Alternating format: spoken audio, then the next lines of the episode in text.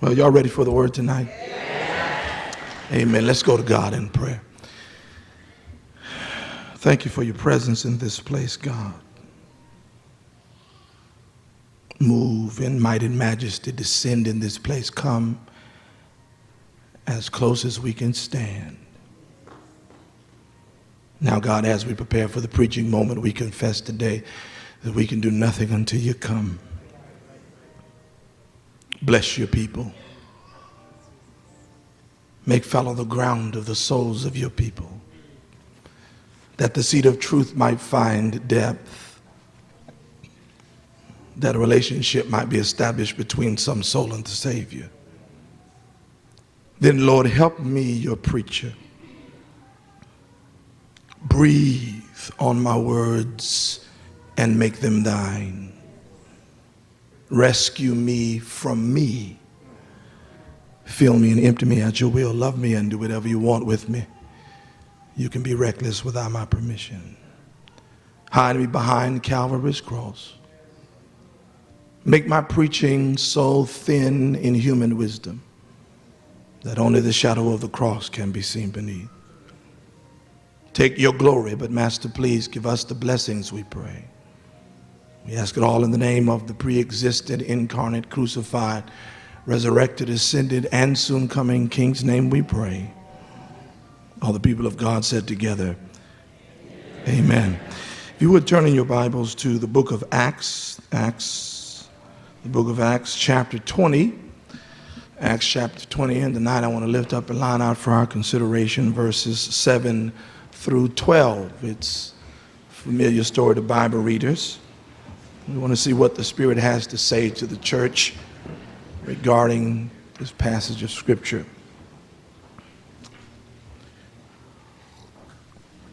Acts chapter 20, verses 7 through 12. If you found it, say amen.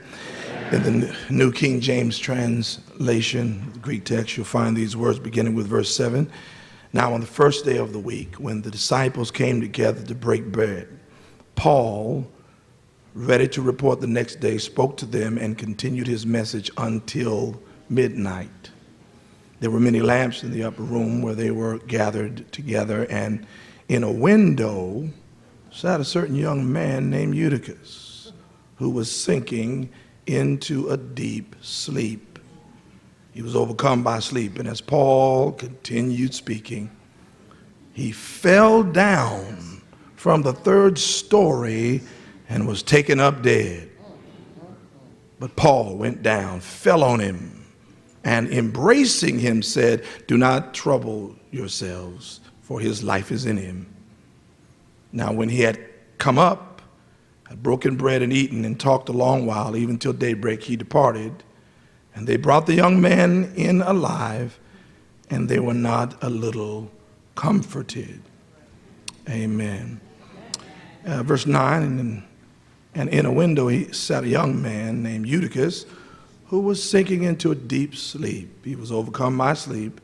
As Paul continued speaking, he fell. Amen. You may be seated in the presence of the Lord. With the help of the Holy Spirit in your prayers, I want to preach from the simple subject don't fall asleep.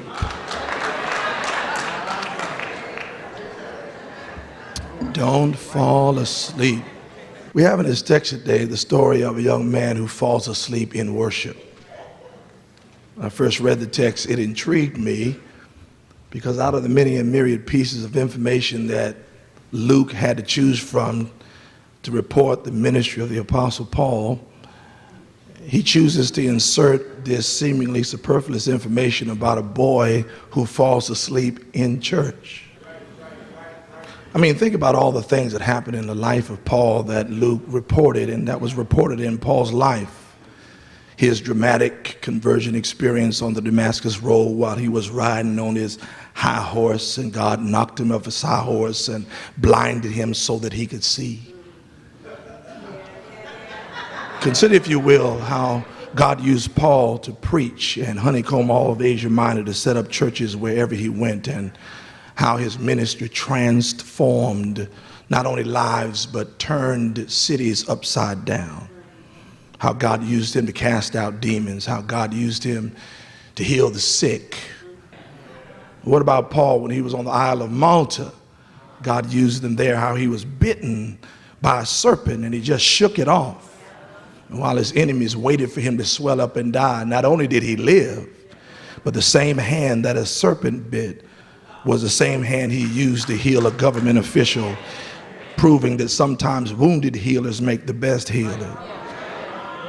But think about what it cost him to minister in the name of Jesus. He said, I bear in my body the very marks of Jesus Christ, how he was stoned and beaten with rods and whipped with a cat of nine tails several times, 40 lashes, save one, shipwrecked, a night, day in the sea, how he was beaten at Berea and left for dead, how he got back up and went right back in the city all of the many and myriad things that Paul had gone through, the things that he had done, that God had used him in supernatural and miraculous ways, and the things that were done to him, the things he had to sacrifice on behalf of the kingdom of God. And yet, in the middle of all of that, Luke takes pen to paper and pens a story about a boy who falls asleep in worship.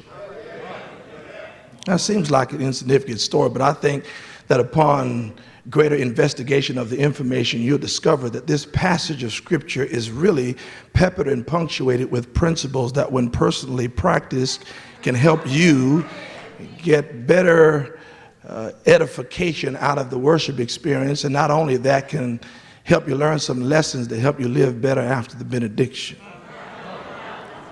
Come with me, if you will, to the city of Troas. Bible says that Paul is on the last leg of his third missionary journey, and now he's on his way to the city of Jerusalem. He stops in Troas, and while he's there, no doubt he's developing relationships with people. They're getting to know him, and he's getting to know them. In fact, I don't believe that he's just developing relationships now that he's there, but because it's the last leg of three missionary journeys, I'm confident that his reputation had preceded him the people had learned about him and had learned about the kind and caliber and quality of person and apostle he was. And so there they were in the city of Troas, getting to know one another. And the more they got to know him, the more they sensed the gravity of the kind of ministry that God had in this man's life. And after a while, people began to realize that inevitably he was going to leave. And somebody seemed to suggest that, well, since he's going to leave, it seems to us to a good idea that before the apostle Paul leaves, that we ought to have a last word from him, a final sermon or something. You don't let somebody like that in your midst come and leave without having a final word. And so that's what they did. They set up an opportunity for them to have a final sermon. So they, you can imagine the kind of buzz that was going on in the Christian community. The people were really conscientious about making sure that they would be there to heal Paul's last words because you always ought to pay attention to the last words of a great man.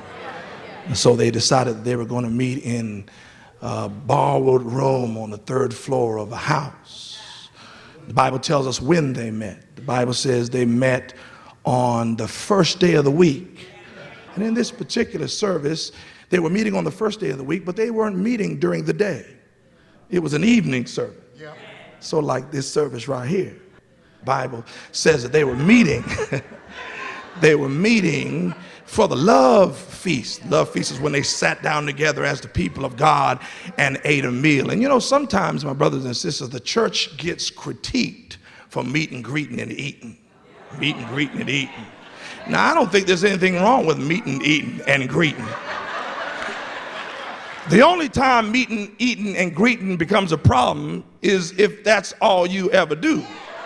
Is eat, meet, and greet, and then figure out when the next time you can eat, meet, and greet. Because a church that just eat, meets, and greets is a church that doesn't understand the commission that God has given us. We're not simply here for us.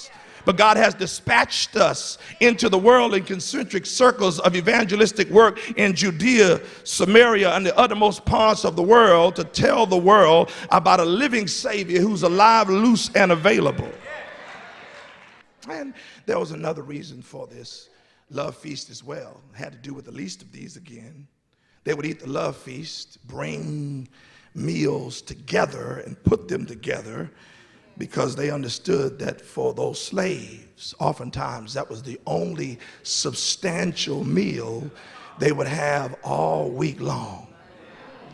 Well, that's the church at its best. Look at the church looking out for the needs of those who are part of their vine. That's the way the church ought to be. Paul says that the church is the body of Christ. Whenever there's a body in the body, if there's ever a wound in the body, the entire body feels it and marshals all of the necessary resources to heal it. That's the way a church ought to be. When, when there is joy in the body, then you ought not be jealous. Everybody ought to be glad with you. And where there's a wound, where there's pain, the church ought to marshal all the necessary resources in order to bring help and healing to the place where there's hurt and harm. The Bible says they were at the love feast. And there at the love feast, everybody was eating the meal. Everyone was sitting down. I can see them, can't you? I can see all of them sitting down. They came from everywhere climbing the stairs. Can't you see them climbing the stairs on the way up? And the Bible says that while they were climbing the stairs, there was among them a young slave boy whose name was Eutychus. I can see him climbing the stairs. He was climbing the stairs, and he was there for the same reason everybody else was there. He was there because he wanted to hear a word from the famed Apostle Paul. I can see him sitting down at the love feast, eating his fill, the only substantial meal that whole week. He was satisfied. And then he went and squeezed in and sat down because it was packed like it is in this place tonight. It was packed. And he squeezed in and he made his mind ready to listen to every syllable that slid from the mouth of the Apostle Paul because, after all, it was the famed Apostle Paul. He had heard about him, he had admired him, probably wanted to be like him. And so he wasn't going to miss this one. So he sat down. He sat down and he slid right in between them. And all of a sudden, Paul began to preach. Paul began to preach, and he was hanging on every word. He intended to hear every word that Paul said. But the Bible says that Paul went on and on and on. And the reason why Paul went on and on and on is because it was Paul's last night and he wanted to make sure that everything valuable he had to offer, he was going to pour it in the church because it might be the last time he saw them. So he went on and on and on. It didn't matter to this young boy Eutychus because he was determined to hear every word that slid from the mouth of Paul. But there were so many factors conspiring to put him to sleep. Uh, see, the day had been long and his body was tired and his belly was full and the place was packed and the atmosphere was kind of warm and, and the candles flickered with a kind of hypnotic glow and he could feel the specter of sleep coming across him but he, he just shook it off you know he just shook it off and because he was determined to hear every word that slid from the mouth of the apostle paul and so he slid up on the edge of his seat so he could pay attention uh, but the day had been long and he was tired and his belly was full and it was tight and warm and uh, those doggone candles kept on flickering and his eyes got heavy like sandbags and his arms got weary. His shoulders started to slump and he his head started to bob. And so imagination suggests that he says i'm determined. So he shifts position and decides, I'm not going to sit here. So he goes and purchases himself precariously on the edge of a third story window. He says, I'll sit here. This is a good place for us to sit. And he sat there because the wind, you know, could blow through the window and keep him awake. And so he, he sits on the edge of, of the window and he's determined to hear every word that slides from the mouth of Paul. Uh, but the Bible says he was tired, and the day was long, and his belly was full, and it was kind of warm, and the lights, you know, they was flickering with that hypnotic glow, and so he was about to go to sleep. His eyes got heavy again. His shoulders started to slump. His arms got weary. His head started to bob. But after a while, even with the greatest of intentions and dogged determination, Sleep just got the best of him, and he closed his eyes for the last time, laid his head in the locks of his shoulders, fell into a deep, satisfying sleep.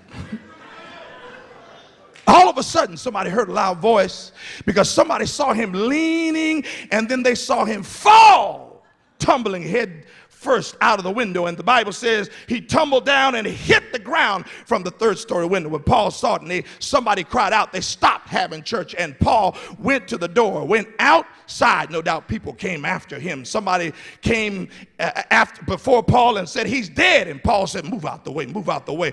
And Paul, like the Old Testament prophet Elijah, laid over his dead body. I don't know what he said. I don't know what he did. I don't even know how he did it, how long he did it. But he probably breathed into him. And after a while, he backed off and he said, Don't worry, he's alive. And so they picked him up. Paul went back upstairs, kept on preaching to the wee hours of the morning. The Bible says that they took the boy home alive to the delight of the church, family, and friends. and that's the story. But you know, and I know it's kind of hard to read this story about Eutychus without seeing a little bio data in the text. It's kind of hard to read about Eutychus without some of us having some flashbacks. Without some of us uh, being reminded of the fact that there are times in our own lives when we too have been in church. And with the best of intentions, we tried to stay awake. Don't look at me like that. But just like Eutychus, we were fighting, come on, sleep. And the reason why you were fighting sleep is because your grandmama told you, and rightly so, that no matter how comfortable the pews are, no matter how comfortable the atmosphere is, church ain't nowhere to sleep. Now, I, know we're kind of hard on him for being asleep in church. It's kind of hard on him, but you know, I want to argue at least that at least he was in church. I mean, that's better than some folk who awake and they ain't even here. I mean, even though he was asleep, the, the situation was packed with potential because at any moment he could wake up. And if he ever woke up, then he might be able to take advantage of the ministry that was taking place and the voice of God that was being spoken. He may have been asleep, but at least he was in the right place. He, he may have been asleep, but at least he was in church. Now, my brothers and sisters, I think uh, while we're sitting here judging him for being in church, I think it's important for us to be honest about sleeping parishioners. Come on, can I take my time tonight? I think we ought to be honest about sleeping parishioners because the truth of the matter is sometimes people don't fall asleep in church, they're put to sleep by the church.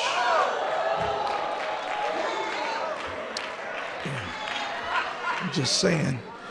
Because you need some some some churches are so dead and drab and irrelevant and uneventful and stuck in the past. It's almost as if they really don't care much anymore. They're just going through the motions. They put worship in automatic pilot, and the people just come to worship like pre programmed robots. And come on, the ushers look like ghosts, the greeters act like they wish they were somewhere else. The choir squawks through unrehearsed songs. The preacher gets up, and you can tell he ain't spent no time preparing. And the people are just lethargic and apathetic and lackluster and lackadaisical. Did you not know that even boredom can be contagious?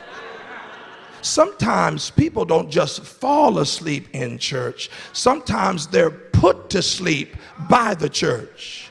In fact, what's even worse, is not only are people in the church put to sleep by the church, but sometimes whole communities are put to sleep.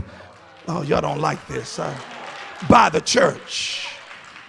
Because whenever a church becomes so inwardly focused that it's only concerned about what's happening with them, then you're in danger when it comes to the community of putting an entire community to sleep. Can I confess something? I let me just confess something. I've been at the church where I was for 27 years, but when I first got there, first couple of years, we had a couple of uh, few hundred people, uh, not even that many, and we were right in the projects. And I'm trying my best to uh, uh, to do ministry. We were all trying our best to do ministry. And my church building, church building is situated right on the sidewalk. I mean, it's right there. Sidewalks here, church building there, street right there. And I'm standing right in front of the church building, in front of the church door, standing there uh, witnessing to a young brother in the neighborhood. Poorest zip code in Jefferson County. I'm talking to him, trying to get him to come to Jesus or at least come to church. And lo and behold, it worked. The brother looked at me and said, Okay, Reb, I like your rap. You got a good rap. I'll come to church. But then he said this. He said, So where y'all meeting? Now, the church building right here sign over my head, Bates Memorial church. He said, What y'all mean? I said, I said, excuse me? I said, You this building right here. He said, Oh, so y'all meet there? I said, Yes, we meet right here. He said, Oh, I didn't know anything was going on in there. And I got convicted because something is wrong if there's a church in the community and the community doesn't even know that you're there. That's a classic case of a church putting a community to sleep. But you know, my brothers and sisters, I'm not going to let the church take all the blame for sleeping parishioners. We got to take some of the responsibility. We got to shoulder some of the blame, but we're not going to shoulder all the blame. Because, see, you parishioners got to take some responsibility for being sleeping parishioners you parishioners have to take some responsibility. And if you really want to maximize the worship experience and have an, a potentially a transformative encounter with God, and then after the encounter, leave after the benediction and make a difference in the world in which you live, then let me just do a little practical preaching for a moment. Can I do it? Let me just share a couple things that will help you maximize your worship experience. Y'all, y'all ready for this? Wake up and write this down. The first thing, in, in order to help maximize your worship experience, is preparation. Let church say preparation. Yeah, anything worth doing is worth preparing for. Come on, you know it's true. You prepare to go to work, you prepare kids for school. Come on, you prepare for entertainment. Come on, you prepare for significant trips. Anything worth doing is worth preparing for. And listen, my brothers and sisters, if you are going to maximize the worship experience for yourself when you come to the house of God, then you've got to learn how important it is to prepare before you get here. Come on, I'm having flashback now in my own life. When I was growing up, my parents were masters at preparation. I'm gonna describe my situation. and Probably some of you all can identify with it. My daddy would help prepare ourselves for what we would wear to church, the ensemble. If it was dirty, you had to wash it. It was needed to iron it, you need to iron it. And once you got the ensemble ready, my daddy would come in and inspect the ensemble to make sure it was appropriate for worship. I better not say nothing. I might start something when I say that. And then you lay it on the bed or hang it in the closet once it was prepared for worship. And we would go to sleep at a reasonable hour and sleep the night away. But when the first penciling light of day streaks across the horizon, when morning came on a rope of twilight, daddy would get up and wake everybody up out of the house. And then he'd tell all of us to come into the living room so that we can get down on our knees and pray. And you better not go to sleep while you're praying.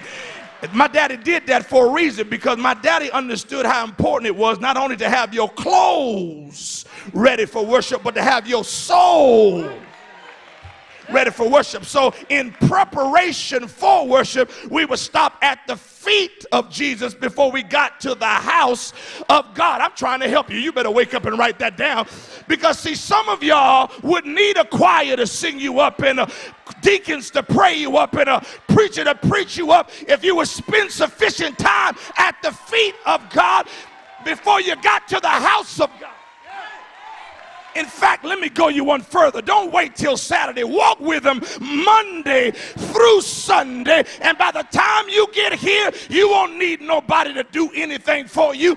Too many people come to church expecting somebody or something in the church to set them on fire. If you hang out with the Lord all week long, you'll already be on fire. And by the time you get here, all we'll have to do is fan the flame. Sometimes you don't get anything out of the worship service, not because nothing happened, but you wasn't prepared for it before it took place. Am I right about it? But watch this. Here's the next step that comes if you're going to get the most out of the worship experience so that you could have a transformative encounter with God and then leave after the benediction and make a difference in the world. Not only must you prepare, but when you get here, you ought to participate. Yeah. Mm. Yeah, you know, worship is sort of like a bank account. You get out of it what you put in it. Can I get a witness in here? So many people think that they come to church to see what God is going to do. That ain't worship. You don't come to church and see what God's going to do. God comes to church to see what you're going to do. Most people think that the highest priority in worship is to come to church so that you can be blessed. I hope you get blessed, that God wants to bless you, but your primary purpose is not to come to church to be blessed. Your primary purpose is to come to church and bless God. Oh, y'all don't like this because y'all been worshiping wrong all this time. Did you not know that worship ain't about you?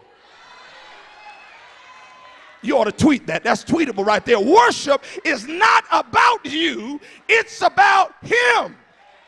Worship is not a spectator sport, it's a, it's a sport of participation. You got to, you've got to get involved in worship. Oh, but I don't feel like praising God. Well, I haven't read anywhere in the Bible where the prerequisite for praise is how you feel. Psalmist said, I will bless the Lord will suggests a decision decision that have anything to do with how you feel your problem is you want to feel your way into doing when you can do your way into feeling. You don't praise god because you feel like it. You praise god because he's worthy. Is there anybody in here who knows that he's worthy? My god. Yes he is worthy. Well, why is he worthy? Well, Psalm 150 said, Let everything that hath breath praise the Lord. So if you can, then you got a reason. Because if you can breathe, that means that he kept you all night long. And that's a reason to praise him. Now, you ain't got to worship like I do, all animated and loud all the time. That's the way I worship. That's the way I roll. You ain't got to worship like that. You don't have to worship like that. You can be silent, slip up a hand, tear come down perhaps every now and then. But even in the midst of different worship styles, I believe that if you're going to worship every now and then, something ought to come out of your mouth. The Bible said, let the redeemed of the Lord. Look, how you going to come in daddy's house and never speak to him? Come on, after you greet him in prayer, you ought to thank him in praise. Is there anybody in here who knows that you got something to thank God for? Did you not, did you not know one of the reasons why uh, you come to church and leave the same way you came is because you come to church and the whole time your arms are folded, legs across. Too cute to say amen too dressed up to holler hallelujah, too bourgeois and acclimated to say thank you, Jesus. You ought to open up your mouth. If you can't open up your mouth because you're dressed up, then you're too dressed up. Can I preach it like I feel it? Come on, can I can I share something with you? Can I share something? Did you do? You, you know, uh, there's a difference between an alley dog and a lap dog. I know you're probably saying, where in the world is he going with this? Stay with me because I'm going somewhere. There's a, uh, uh, there's, a, there's an alley dog and there's a lap dog. And during the days of the kings, they would have lap dogs that sit in the lap of the king. Different from alley dogs, because in order for alley dogs to eat, they had to rummage for themselves. Had to go in the alleys and eat whatever scrap they could get. But a lap dog didn't have that kind of stress. Lapdog sat in the lap of the king. He hadn't to worry about nothing to eat. He didn't have to worry about being filled with anything good. Because whenever he needed something to eat, all he had to do was hold his head back and open his mouth. And whenever he held his head back and opened his mouth, that was a signal to the king to put something in it. Can I tell you why you leave starving? It's because you won't open your mouth. You won't hold your head back. Because if you praise him, he will not withhold any good thing from you. Come on, see, you, you got to learn that you can't come to church and bless God and get away with it. God's going to find a way to bless you back. It ain't in the Bible, but I still think it's true when praises go up Y'all don't like this. Blessings come down. Why? Because the Bible says he inhabits, he hangs out in the praises of his. I'm almost finished with my little sermon, but but I hope you don't think that when I say don't go to sleep, I hope you don't think that when I say sleep, I'm just talking about physical sleep. Because physical sleep is not the only kind of sleep. In fact, I think the physical sleep in this text is symbolically suggestive of something more substantial, a more substantial kind of sleep, because physical sleep simply means that you're in a place consciously where you're not aware of what's going on around you. And if that's the definition of sleep, and this is symbolically suggestive of something more substantial, that means that if sleep means you're just unaware of what's going on around you, it's possible to be walking around with your eyes wide open and still be fast asleep. Can I get a witness in here? It's possible to be walking around and not being aware of what's going on around you. It's possible to be saved and be asleep, to be a church and be asleep. And listen, my brothers and sisters, this is no time for the church to be asleep. Uh, God does not use sleeping churches. The world needs churches that are wide awake, alert, and engaged. Come on, talk to me, somebody. This ain't no time to be asleep. Hell is too hot. Heaven is too real. Pain hurts too much. The devil is too busy. HIV is still running rampant. Poverty is still hurting folks. Prisons are still being filled up. Come on, babies are still having babies folk are still trying to live without the power of God for churches to be fast asleep. Watch the text. The text says that he sat in a window, I'm almost finished, and went to sleep. And when I dug deeper in the text, I found something that was real disturbing to me. So uh, if you just let me in, tune in on the frequency of creativity, I, I imagined what it would like to be there where the boy was. So I went to church that day with them. I climbed the stairs with them. I sat down at the love feast with the rest of them. I watched Eutychus eat. And then when Eutychus went to sit down, I didn't sit down with him. I sat in the back and I watched him. I didn't pay too much to the sermon because I'd heard Paul before. So, so I just sat there and watched Eutychus. And I was watching everybody else, and I watched Eutychus. And then I saw him get up. Saw him walk over there and sit precariously on the edge of that window. And I watched him, and I watched the church, and I watched him, and I watched the church. All of a sudden, he fell out of the window. And I said to myself, when that boy went over to that window and sat in that window, what in the world were all the adults doing? And you know what disturbed me? Is that uh, the reason why that boy fell out of the window in part was because everybody else was so busy doing something else that nobody was watching the window. Somebody say, Watch the window. Did you not know it is possible to do something good and miss something that's the best?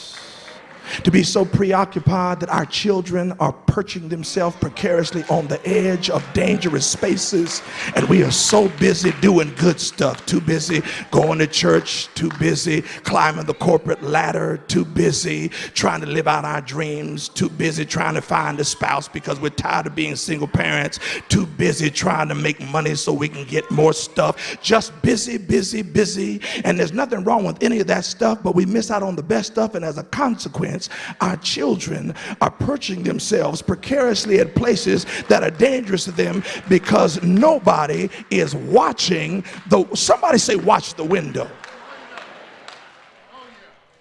Can i go deeper? Uh, the bible says i'm almost finished up but the bible says that when he sat on the window he fell. He didn't jump.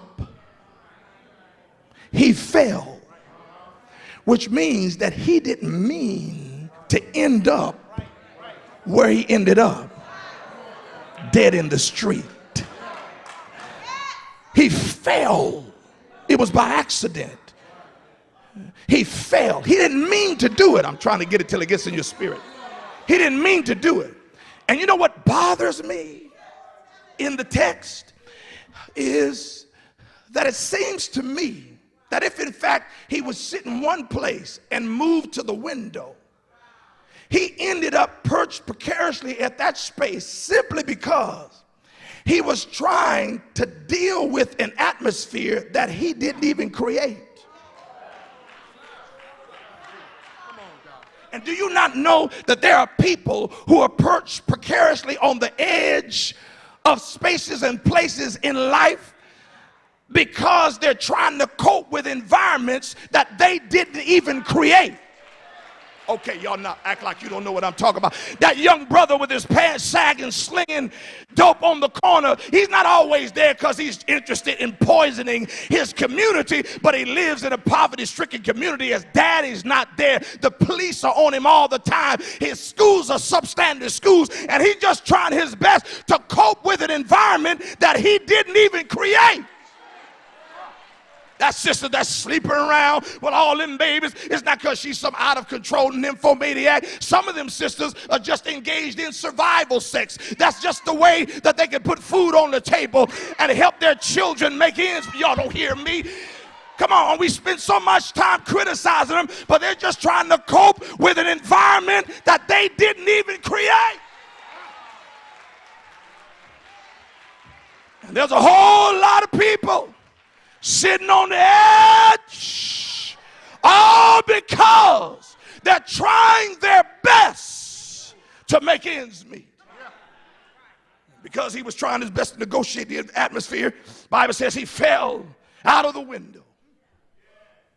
And the Bible says when he fell, he died. Luke says he died. And if anybody would know he was dead, Luke would because he was a physician.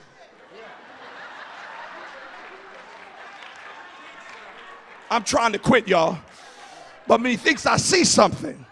Text says he fell out of the window. But what happens next is what shouts me. Because the text says that when the boy fell to his death, the church stopped having church and started being the church. Can I preach this like I feel it? Notice what they did not do. The Bible does not say everybody ran to the window, because that's usually what churches do. When folk fall in prison, or fall out of school, or fall in debt, come on, when people fall, churches go to the window and say, Come here, you ain't gonna believe this. Look, look at it. Look, look at that. How'd he get there sitting in this window? He know he had no business sitting in this window. Tried to tell him, look at him now. Look at you. You had no business. That serves you right. Because you know how church folk can be. Pointing fingers of condemnation and criticism, looking down their noses of snobbery, judging other people with microscopic criticism, acting like you ain't never done anything wrong. Truth of the matter is, if you were in the right environment, you don't know what window you would sit in. I'm trying to quit y'all. No, they didn't go. they didn't go to the window. But the Bible says that Paul and the church went to the door because the window is for criticism, but the door gives you access to help somebody who's fallen. And you know, we have a lot of church. We have six services at my church. But you know, my brothers and sisters, one of the things that the church needs to learn how to do is stop having so much church and start being the church. Because you see, my brothers and sisters, the church is more than worship, the church is also work. And if the ministry is ever going to get off the ground, you can't just have one wing, but a bird needs two wings to fly. And if your work and worship were working right, then the Holy Ghost would be the wind beneath your wings. Am I right about it? Look at Paul and the church. They stopped having church long enough to go see about a boy that was in a hopeless situation. And the Bible says that when they went down, the word on him is that there's no hope, that the boy is dead. And you do understand that there are people in our community that the world has counted out. They have no potential. They have no destiny. They have no future. They have no worth. But I thank God that Paul didn't listen to what he was told. Because the book said, Paul said, move out the way. And the book says he laid over the boy. I don't know what he did, but I think he breathed into him. He laid over him and gave him something he needed. And then he backed off and said, Don't worry, because he's not dead. The boy is alive. And what we need is more church and church folk who willing to go through the door and lay over somebody. Come on, you got to get close enough to put your arms around him. Quit rolling up the window. Quit locking up the doors. Go on out there and put your arms around them and start breathing into them. What do you mean breathe into them? Breathing is the way you talk to them. Tell them, I know you dropped out of high school, but we got a GED program and we got scholarships for college. We don't believe what other people are saying about you. We believe you got potential because you're a child of God is telling that single girl that you have a future too.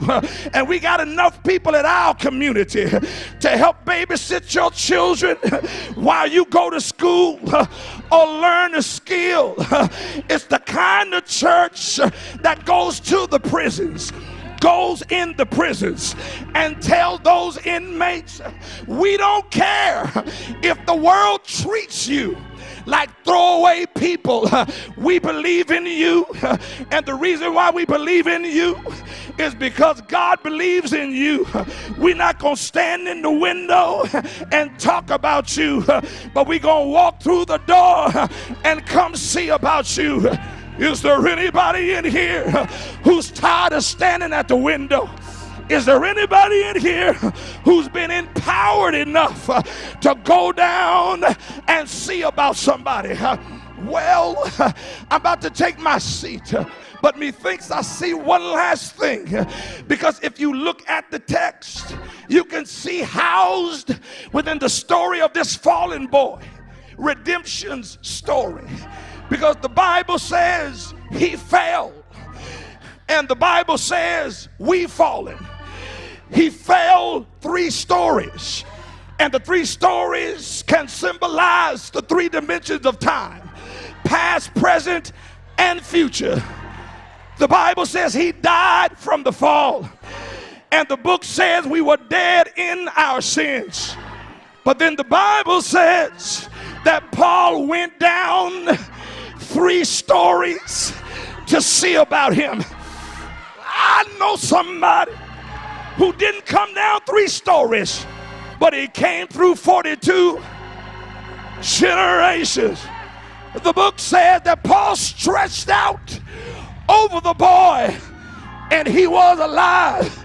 Jesus stretched out on Calvary, he died. Didn't he die? He didn't swoon. He didn't faint. He didn't pass out, but he died.